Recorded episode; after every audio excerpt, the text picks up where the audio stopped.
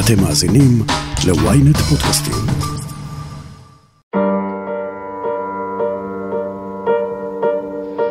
האירועים כאן ממשיכים וממשיכים עוד ירי ועוד ירי ברחבי יהודה ושומרון.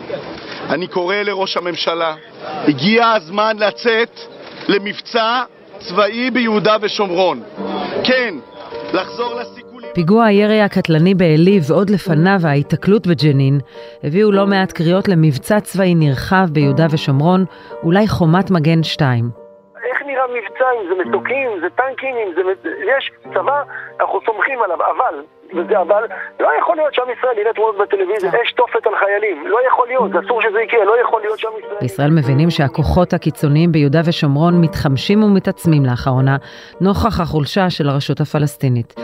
מצד אחד בממשלת הימין על מלא לא ממש מתלהבים מלחזק את הרשות, מנגד, בגלל שהרשות חלשה, זורמים לשטח כסף ונשק איראני ומבעירים את האזור. האם לישראל באמת אין ברירה אלא לצאת למבצע צבאי נרחב ביהודה ושומרון? אני שרון קידון, וזאת הכותרת. רצף פיגועי הירי נגד אזרחים וחיילים הולך ומתגבר זה זמן. הפיגוע סמוך ליישוב עלי התרחש ביממה שאחרי ההיתקלות בג'נין.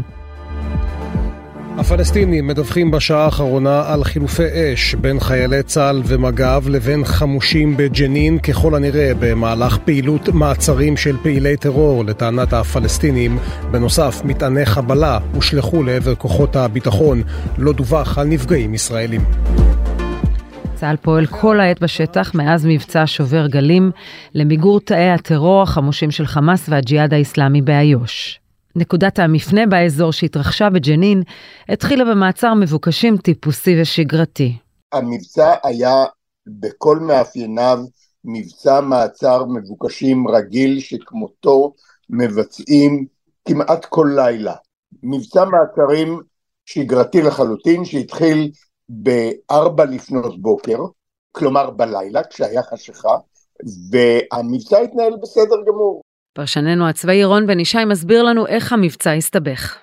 הכוחות, שני הכוחות מצאו את האנשים שהם אה, רצו לעצור, אה, אחד אה, פעיל בכיר של חמאס והשני פעיל לא כל כך בכיר אבל של גאפ ועוד שניים והכוחות התחילו לצאת. כרגיל בשלב הזה התחיל ירי, עד עכשיו הכל כרגיל, אלא שכשהכוחות היו ביציאה עדיין בשטח שבין מחנה הפליטים ג'נין לבין השכונה אגבריה בעיר ג'נין, אחד כלי הרכב, כלי רכב גדול שנקרא פנתר, שזה מין אה, מיניבוס צבאי משוריין, כלי שמשקלו עשרה טונות, והכלי הזה התפוצץ מתחתיו באמצעות אה, תיל חשמלי שהיה מחובר, מישהו ישב כנראה במרחק 200 מטר, היה שם עיכול, הפנתר עצר כנראה מאחורי איזה רכב אה, צבאי אחר, והם פוצצו את המטען ממש מתחת לחלק האחורי של הפנתר. כתוצאה מהפיצוץ נפצעו חמישה לוחמי יס"מ של המג"ב ונפצע אה, איש יחידת עוקץ שהיה עם הכלב שלו בתוך הפנתר, צריך לציין את העובדה שהמטען ממש התפוצץ מתחת לפנתר, אבל הפציעות של האנשים שישבו בתוך הפנתר, שהוא כלי רכב משוריין תוצרת ישראל, לא היו חמורות. אבל מה? הפיצוץ מתחת לפנתר ניתק את אחד הגלגלים האחוריים, והפנתר שיש לו שני גלגלים אחוריים, פשוט התיישב על הגחון שלו בצד שמאל, ולכן קשה גם לגרור אותו. את המראות שראינו בעת החילוץ לא ראינו עד כה בגדה. צה"ל פעל תחת אש כבדה במשך שעות. בשלב הזה כשהתחילו דבר ראשון לחלץ את הפצועים ואחר כך אה, לנסות לחלץ את הרכבים, נפתחה אש חזקה מאוד.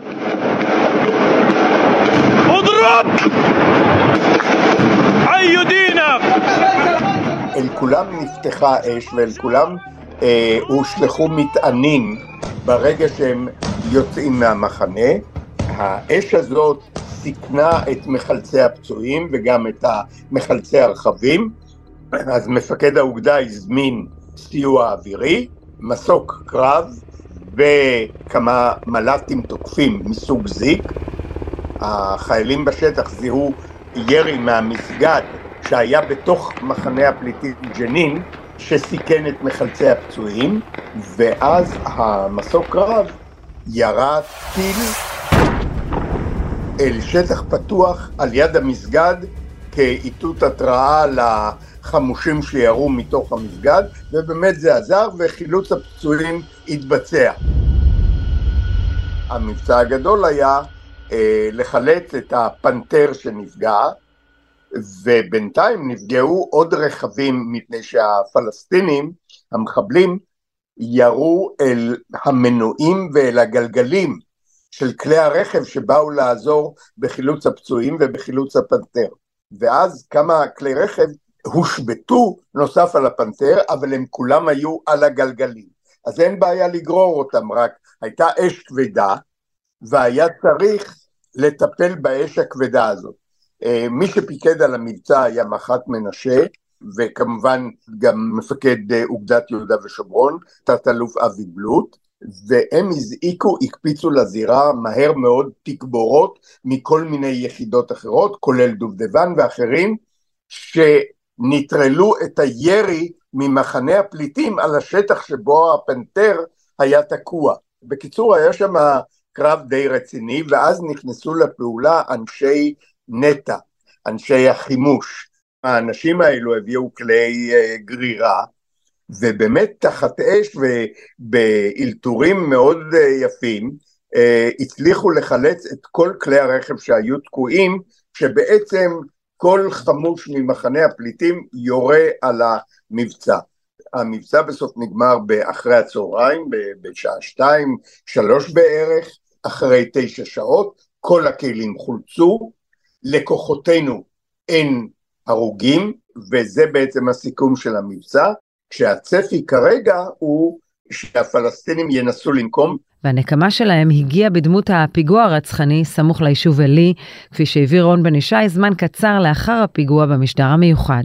זה לא פיגוע ספונטני, אלא זה פיגוע שהמפגעים שלו הכינו אותו הרבה זמן, אנחנו מדברים על, אני מעריך, שבועות, אבל הם ביצעו אותו כשהבשילו התנאים, וכאמור, התנאים שהבשילו זה אה, רצון של חמאס בעיקר להוציא נקמה לשטח, ושלהם, כלומר שלהם אישית, והדבר השני זה תחושה שהאירוע בג'נין אתמול היה הצלחה מבחינת הפלסטינים והחיבור בין אה, תשוקת הנקם לבין תחושה של אני רוצה לרכב על גב ההצלחה, הנה אחינו הגיבורים בג'נין הוכיחו שהם יכולים, כל אלו הוציאו את אה, שני המחבלים המרצחים האלו אה, לכביש והם עשו את זה.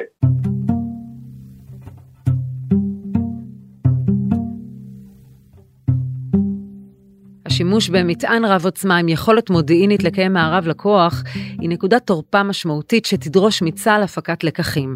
צה"ל ייתכן לא נערך לעליית מדרגה מהסוג הזה. אני את המונח עליית מדרגה אה, לא אוהב. מדוע? מפני שהעובדה שאחרי שנה שמתנהל מה שקוראים מבצע שובר גלים, שהפך כבר בעצם למצב נתון, כן? בצפון השומרון, טבעי שה... מחבלים יפיקו אה, איזה שהם לקחים וישימו מטענים. המטענים האלו הם זורעים אותם על, בעיקר על צירי היציאה, כי בדרך כלל הכוחות נכנסים בשקט, לפעמים מסוערבים, בלילה, וקשה לאתר אותם וגם קשה לפוצץ עליהם מטענים, לעומת זאת כשהכוחות פועלים בתוך האזור המיושב, יש זמן להבין איפה הם נמצאים, כוחות צה"ל, ולהעריך מאיפה הם יצאו, מפני שגם הם יוצאים ברכבים גדולים, ממוגנים, לא בטוסטוסים.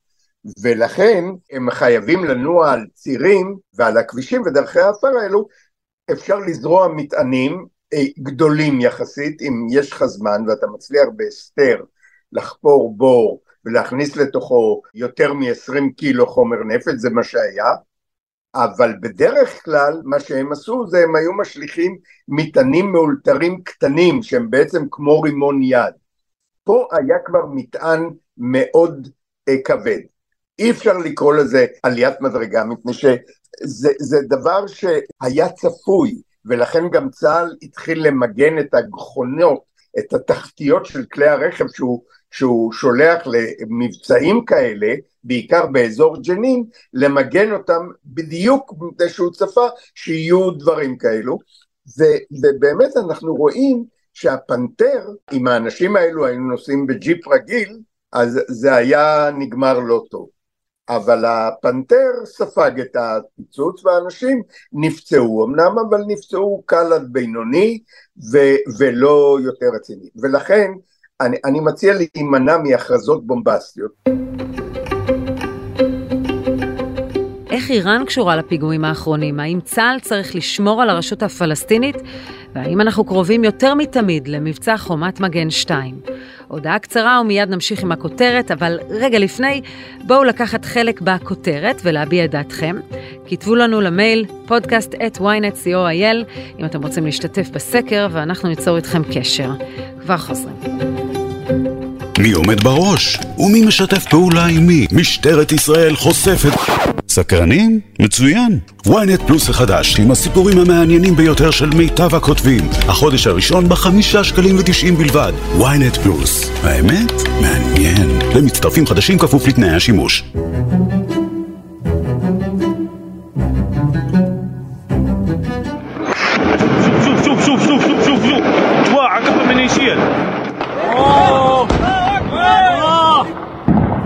היכולת לנהל ירי במשך שעות, לתעד ולהפיץ קטעי וידאו מהאירוע, מעידה על התארגנות מסודרת שמזכירה פעילויות בעזה ולבנון. מהתהליך הזה ישראל חוששת. ליאור אקרמן, בכיר שב"כ לשעבר וכיום חוקר בכיר במכון למדיניות ואסטרטגיה מאוניברסיטת רייכמן, איך הדבר הזה קורה? התהליך שמתרחש באזור אה, ג'נין וכפרי צפון השומרון בשנתיים השלוש האחרונות, ואפילו יותר, הוא תהליך של אה, בניית והתעצמות הכוח של האופוזיציה הפלסטינית, קרי חמאס וג'יהאד איסלאמי, וגם כוחות פת"ח שמורדים בעצם בשלטון. כל זה מתרחש על רקע היחלשות אה, ממש דרמטית של הממשל הפלסטיני בשטח. חוסר יכולת שלו, חוסר משילות, חוסר פעילות של מנגנוני הביטחון הפלסטיניים, והתעצמות של אה, פעילי החמאס והג'יהאד האיסלאמי שם בשטח.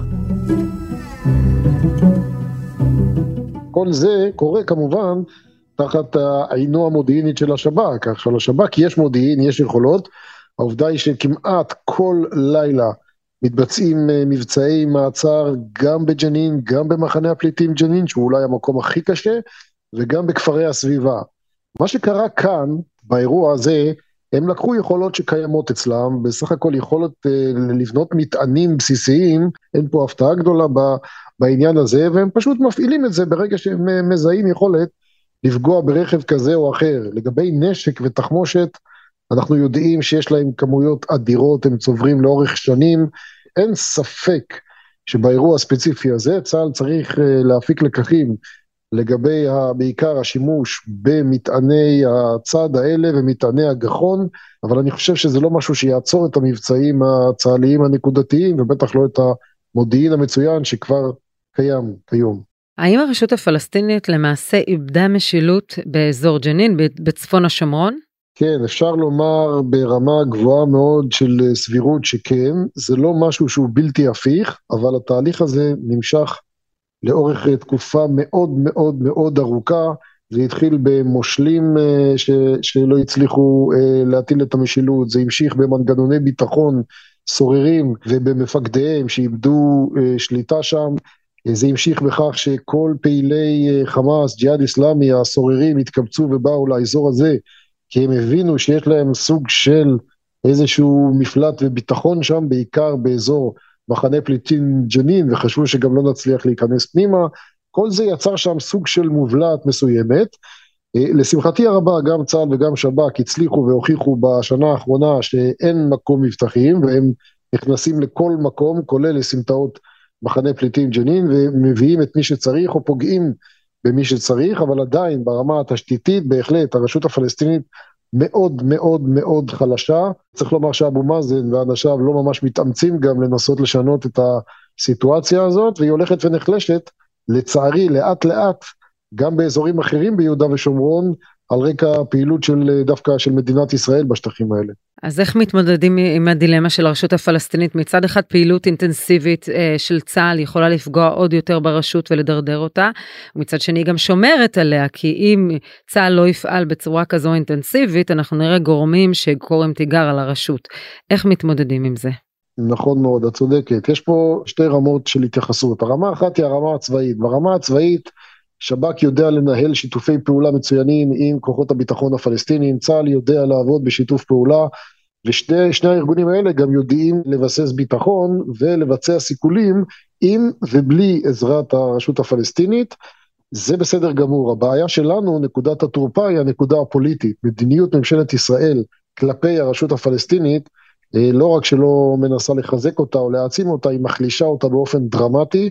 היא ממש מרסקת אותה, הרשות הזאת מתפוררת גם ככה, בגלל אבו מאזן, בגלל היעדר אה, משילות שלו, היעדר שליטה שלו, ממש אובדן כל יכולת ואפילו רצון ומוטיבציה שלו לעשות עוד משהו. ברקע גם פעילותם של סמוטריץ', בן גביר וכל מיני גורמי ימין קיצוני אחרים שעושים הכל על מנת להעלים את הרשות הפלסטינית, לספח את יהודה ושומרון באופן מלא לישראל, כל התהליכים האלה מורגשים בצד השני, ובעצם מביאים להמשך אובדן אחיזה של הרשות הפלסטינית בשטח, וואקום, כמו שאנחנו יודעים בחוקי הפיזיקה, לא קיים, ובמקום שהרשות יוצאת, נכנסים ארגוני הטרור, או לצערנו הרב בהמשך, שב"כ וצה"ל, מה שיחזיר אותנו לתקופות לא נעימות של שליטה ישראלית מוחלטת בשטח. יש אולי בישראל מי שרוצה לראות את זה, אבל לא מבין מה המשמעויות ההרסניות של הדבר הזה. האם אנחנו יודעים בוודאות שאיראן מעורבת בהעברות כספים ונשק לג'יהאד האיסלאמי, ואם כן, מה אפשר לעשות נגד זה? כן, אנחנו יודעים בוודאות, איראן אה, במהלך השנה, שנתיים האחרונות, חיזקה משמעותית את אה, חיבוקי זרועות התמנון שלה סביב כל ארגוני הטרור, אם בעבר שיתוף הפעולה שלה היה בעיקר עם חיזבאללה ואחר כך עם ג'יהאד איסלאמי, אז הוא התחזק מאוד גם עם אה, חמאס, למרות הבדלי אה, תפיסות ואידיאולוגיה, איראן מממנת היום גם את חמאס, גם את ג'יהאד איסלאמי, גם את חיזבאללה וגם ארגונים נוספים, כל מה שיכול לעשות נזק לישראל, איראן אה, מממנת אותו. צריך לומר שאפשר לעשות לא מעט, אפשר לעשות לא בלחימה ישירה מול איראן, אבל אפשר לעשות בסוג של מצור כלכלי או פיזי על אה, חמאס למשל, חמאס אה, עזה, שבעיקר מולו מתנהלים כל, ה, כל מערכות היחסים אה, עם איראן, גם את זה ישראל לא עושה, ומאפשרת לחמאס להמשיך ולקבל כספים באופן חופשי. צריך לומר שישראל יכלה, הייתה יכולה לייצר קואליציית אנטי חמאס כבר לפני חמש ועשר שנים, ולחנוק אותו גם כלכלית וגם צבאית. אבל משום מה, כנראה שממשלות ישראל בשנים האחרונות בחרו לאפשר לחמאס להתפתח ולטפח אותו ברצועת עזה במקום להחליש אותו, והגענו למצב הזה ש, שחמאס ממשיך להתעצם, אה, בונה רקטות בכסף הזה, אה, מייצר גיוסים נוספים ביהודה ושומרון, שולח אה, ידע וממשיך לתקוף את עוטף עזה אחת לכמה חודשים. ופה צריך לשנות חד משמעית את המדיניות של ממשלת ישראל, של מדינת ישראל, כלפי ארגון הטרור הזה.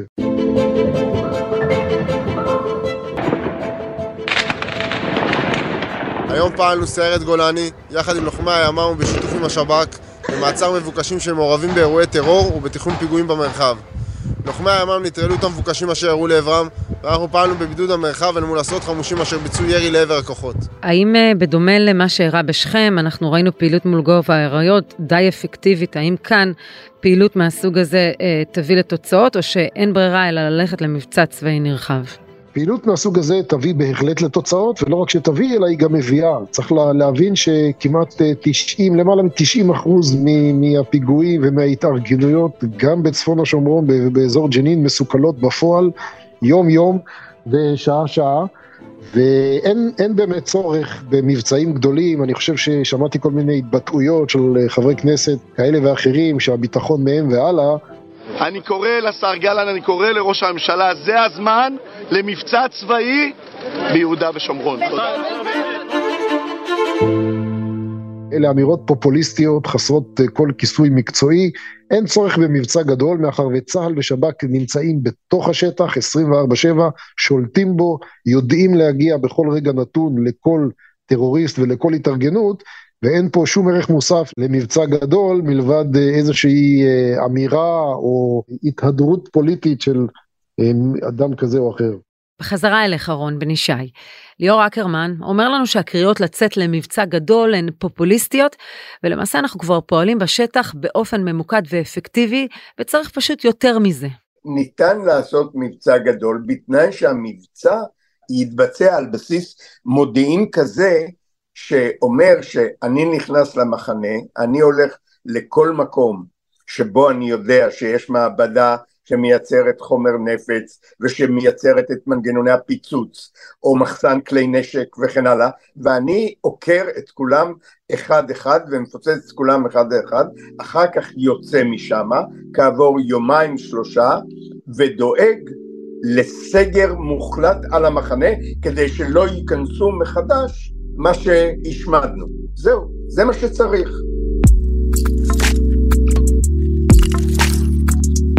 ועד כאן הכותרת להפעם. תודה לפרשננו הצבאי רון בן ישי ולליאור אקרמן. אתם מוזמנים לעקוב אחרינו באפליקציה, בנייד וגם ברכב, או איפה שאתם שומעים את הפודקאסטים שלכם. אם זה קורה באפל או בספוטיפיי, אתם מוזמנים גם לדרג אותנו. אני מזמינה אתכם להאזין לפרק אחר שלנו על הסכנה הגדולה מאיראן. חפשו את הפרק "מה איראן רוצה להשיג".